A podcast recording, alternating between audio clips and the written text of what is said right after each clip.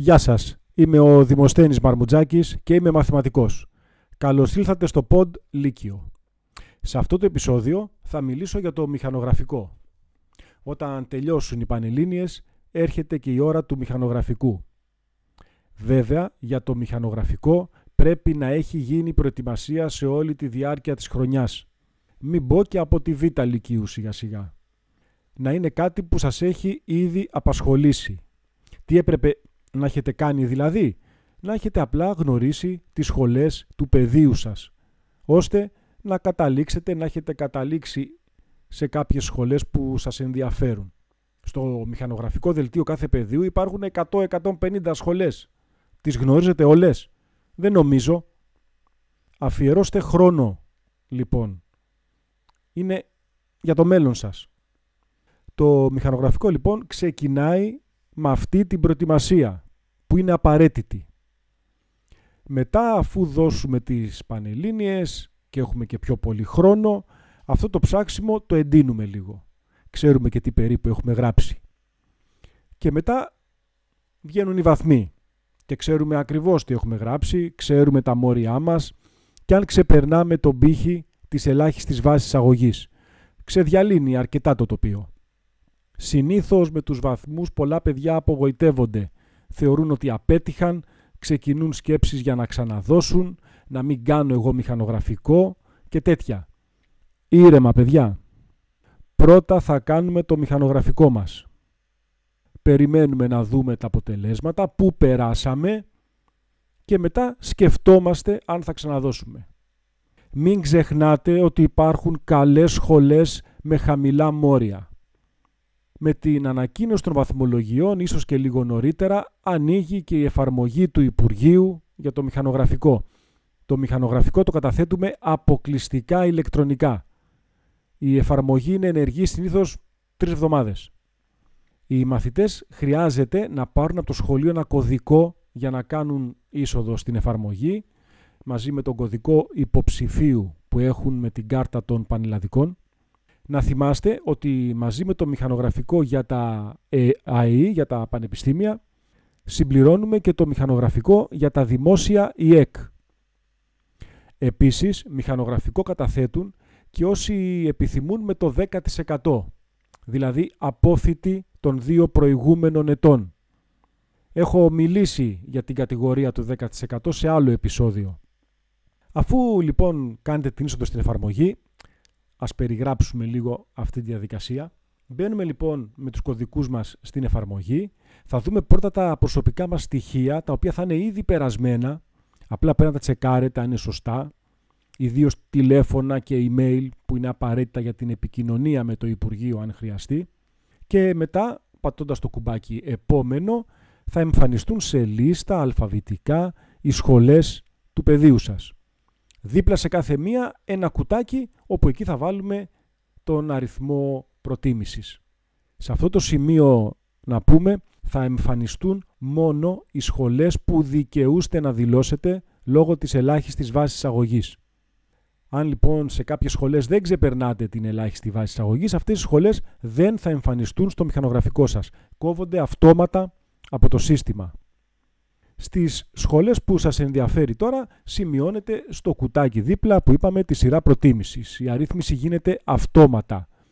Πατώντας απλά πάνω στο κουτάκι ένα κλικ εμφανίζεται ο αριθμός 1, πάμε στην επόμενη σχολή που μας ενδιαφέρει, κλικ εμφανίζεται το 2 αυτόματα.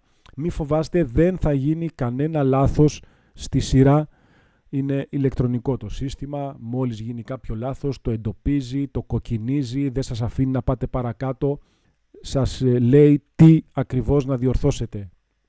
Προφανώς σημειώνετε όσες σχολές θέλετε. Δεν υπάρχει περιορισμός στον αριθμό. Καλό είναι επίσης κατά διαστήματα να πατάτε το κουμπάκι που έχει επόμενο.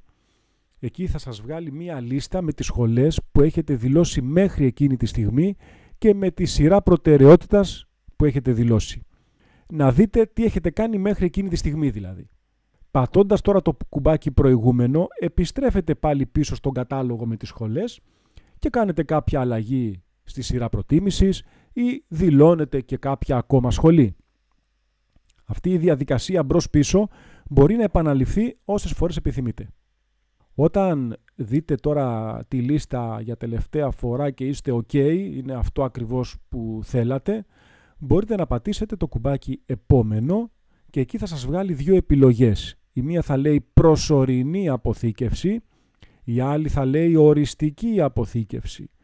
Αν πατήσετε την προσωρινή αποθήκευση, μπορείτε να ξαναδείτε και το, το μηχανογραφικό σας και την άλλη μέρα, αν θέλετε να διορθώσετε κάτι ή αν δεν έχετε ολοκληρώσει τη σκέψη σας.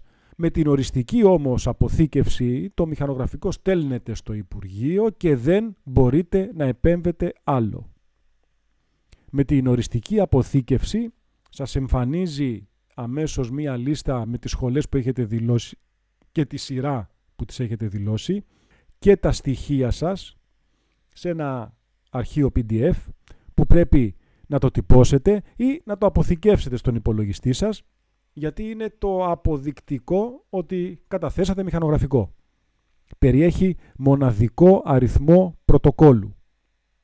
Εγώ σας συμβουλή θα έλεγα ότι καλό είναι πριν μπείτε στην εφαρμογή και αρχίζετε και βάζετε την αρρύθμιση στις σχολές να το έχετε κάνει πρώτα ε, σε, σε χαρτί. Δηλαδή να έχετε μια εκτύπωση τις σχολές του πεδίου σας και με ένα μολυβάκι σβήσε, γράψε, να βάλετε την αρρύθμιση δίπλα σε κάθε σχολή, να τη σκεφτείτε, να την ξανασκεφτείτε και όταν αισθανθείτε ότι είστε έτοιμοι να μπείτε στην εφαρμογή, μια και καλή, να περάσετε γρήγορα και εύκολα την αρρύθμιση που επιθυμείτε, τη σειρά προτεραιότητας και να στείλετε το μηχανογραφικό σας. Η πρώτη ερώτηση που γίνεται συνήθως όταν πάμε να φτιάξουμε ένα μηχανογραφικό είναι τα κριτήρια επιλογής. Ποια σχολή δηλαδή θα δηλώσω πρώτη, ποια δεύτερη; Τα κριτήρια που αναφέρουν συνήθως όλοι οι σύμβουλοι επαγγελματικού προσανατολισμού είναι πρώτον η επιθυμία μας. Ποια σχολή μας αρέσει δηλαδή. Ανεξάρτητα από τα μόρια που έχουμε πιάσει. Έχουμε δει σχολές να ανεβαίνουν μέχρι και 4.000 μόρια και να κατεβαίνουν.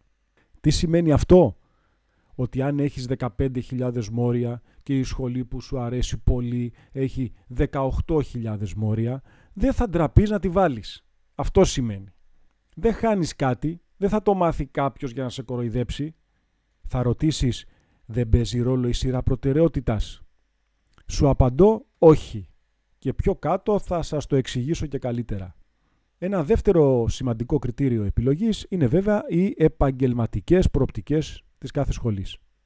Μπορείς και γι' αυτό με διάφορους τρόπους πια να ενημερωθείς. Αν όμως μια σχολή έχει καλή φήμη, δεν σημαίνει ότι σε ενδιαφέρει κιόλας. Όπως και επίσης άμα μια σχολή έχει πολλά μόρια, δεν σημαίνει ότι είναι και η καλύτερη σχολή. Πολλές φορές μπερδευόμαστε και με τα μόρια μιας σχολής. Έτσι, αν έχει χαμηλά μόρια, τότε αμέσως βγάζουμε την απόφαση ότι αυτή δεν είναι καλή σχολή. Ακούστε όμως, τα μόρια έχουν να κάνουν και με τη ζήτηση που έχει μια σχολή. Μια σχολή με έδρα τυχείο, για παράδειγμα, τι ζήτηση μπορεί να έχει; Ελάχιστη. Μια σχολή της Αθήνας όμως, που τη δηλώνουν οι περισσότεροι μαθητές του Λεκανοπεδίου, έχει προφανώς μεγαλύτερη ζήτηση. Ο πληθυσμός του Λεκανοπεδίου πλησιάζει τα 4 εκατομμύρια ενώ της Χίου με το ζόρι 30.000. Καταλαβαίνετε λοιπόν. Η σχολή των logistics στην Κατερίνη με 8.590 μόρια το 2022 παρέχει σπουδές σε ένα τομέα που δείχνει να έχει μεγάλη ανάπτυξη τα επόμενα χρόνια. Αλλά ποιος στέλνει το παιδί του για σπουδές στην Κατερίνη και σε μια σχολή με τόσο χαμηλά μόρια; Λάθος. Και η Κατερίνη είναι πανέμορφη, και η σχολή αξιολογότατη. Τελευταίο κριτήριο, το αναφέραμε και λίγο πιο πριν τώρα, είναι η πόλη των σπουδών. Εμείς θα σπουδάσουμε Αθήνα. Είναι η γνωστή ατάκα των γονιών που μένουν στην Αθήνα και στις γύρω περιοχές. Οι οικονομικοί λόγοι βέβαια είναι ο, οικονο... είναι ο κυριότερος λόγος και σεβαστός, αλλά υπάρχει και ο φόβος των γονιών ότι τα παιδιά μην απομακρυνθούν από το σπίτι, είναι μικρά ακόμα, αν θα τα καταφέρουν μόνα τους και τέτοια. Καταρχήν, να καταρρύψω τον πρώτο μύθο, ότι ένα παιδί που σπουδάζει στην πόλη μόνιμης κατοικίας των γονέων του, δεν σπουδάζει με μηδέν έξοδα. Όλη μέρα στη σχολή που θα είναι σημαίνει καφέδες, σημαίνει τυροπιτούλα το πρωί, ένα κλαμπ σάντουιτς το μεσημέρι αφού πήγε όλη η παρέα να φάει. Ε, το βράδυ θα βγω. Να πάρω και τα μάξι. Βάλε βενζίνες. Φτηνά φτηνά ένα εικοσάρικο τη μέρα. Λέω 400 ευρώ το μήνα και χωρίς τα σουκού. Ε, με 700-800 θα σπουδάσεις σε μια άλλη πόλη. Σφιχτά βέβαια. Μπορεί όμως να μείνει και σε μια αιστεία. Μπορεί και να δουλεύει λίγο τα Σαββατοκύριακα, να συμπληρώνει το εισόδημα. Και μην ξεχνάμε ότι υπάρχουν και οι μετεγγραφές. Έχω μιλήσει αναλυτικά σε άλλο επεισόδιο για τις μετεγγραφές. Ακούστε το, πριν φτιάξεις μηχανογραφικό πρέπει οπωσδήποτε να είσαι ενημερωμένος και για το θέμα των μετεγγραφών και για τις αντιστοιχίσεις των σχολών. Δεν λέω περισσότερα, ακούστε το, το podcast που έχω για τις μετεγγραφές ή ρωτήστε κάποιον που γνωρίζει αυτά τα πράγματα. Να θυμάστε, οι, σχο... οι σπουδές διαρκούν 4-5 χρόνια και είναι για όλη μας τη ζωή. Αν το παιδί θέλει πολύ μια σχολή, ας πάει και στην επαρχία. Αυτά είχα να πω. Εντάξει, να, να θυμίσω και δύο λεπτομέρειες για παράδειγμα, τα παιδιά που θέλουν να δηλώσουν στρατιωτικές σχολές, να θυμάστε ότι στο μηχανογραφικό δηλώνεται μόνο τις σχολές που είχατε δηλώσει και στην αίτηση που κάνατε στο Υπουργείο στο Μάρτιο.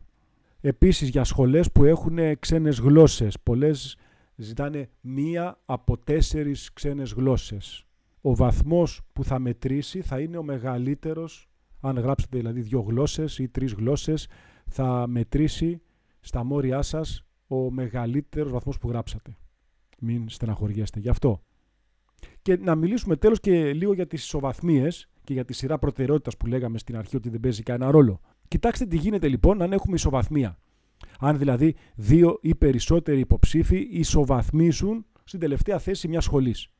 Έχουν τα ίδια ακριβώς μόρια. Τι συμβαίνει τότε; Τότε λαμβάνεται υπόψη ο βαθμός που έγραψαν στο μάθημα Α αν και εκεί έχουν τον ίδιο βαθμό, τότε κοιτάμε τι βαθμό έγραψαν στο μάθημα Β. Αν και εκεί έχουμε ισοβαθμία, τότε κοιτάμε το μέσο όρο των βαθμών στα μαθήματα Γ και Δ. Ναι, ναι, δεν... καλά το καταλάβατε. Κάθε μάθημα που δίνεται αντιστοιχεί και σε ένα γράμμα. Δεν θα κάτσουμε τώρα εδώ να αναλύσουμε ποιο είναι το γράμμα για κάθε μάθημα σε κάθε πεδίο. Μπορείτε να το βρείτε.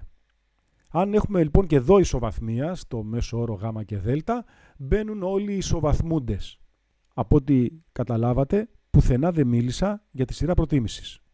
Δεν λαμβάνεται πουθενά υπόψη η σειρά προτίμησης. Εντάξει αυτό, ξεκάθαρο. Πολύ ωραία. Για να τα πούμε όλη την αλήθεια, η σειρά προτίμησης λαμβάνεται υπόψη μόνο για τις ένστολες σχολές.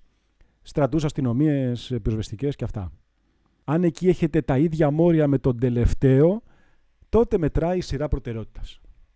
Και αν έχετε τη σχολή στην ίδια σειρά προτεραιότητας, τότε μετράει ο βαθμός στο μάθημα νεοελληνική γλώσσα και λογοτεχνία. Αυτά είχα να σας πω. Ακούστε προσεκτικά αυτό το podcast και ξανακούστε το πριν πάτε να ξεκινήσετε το μηχανογραφικό σας.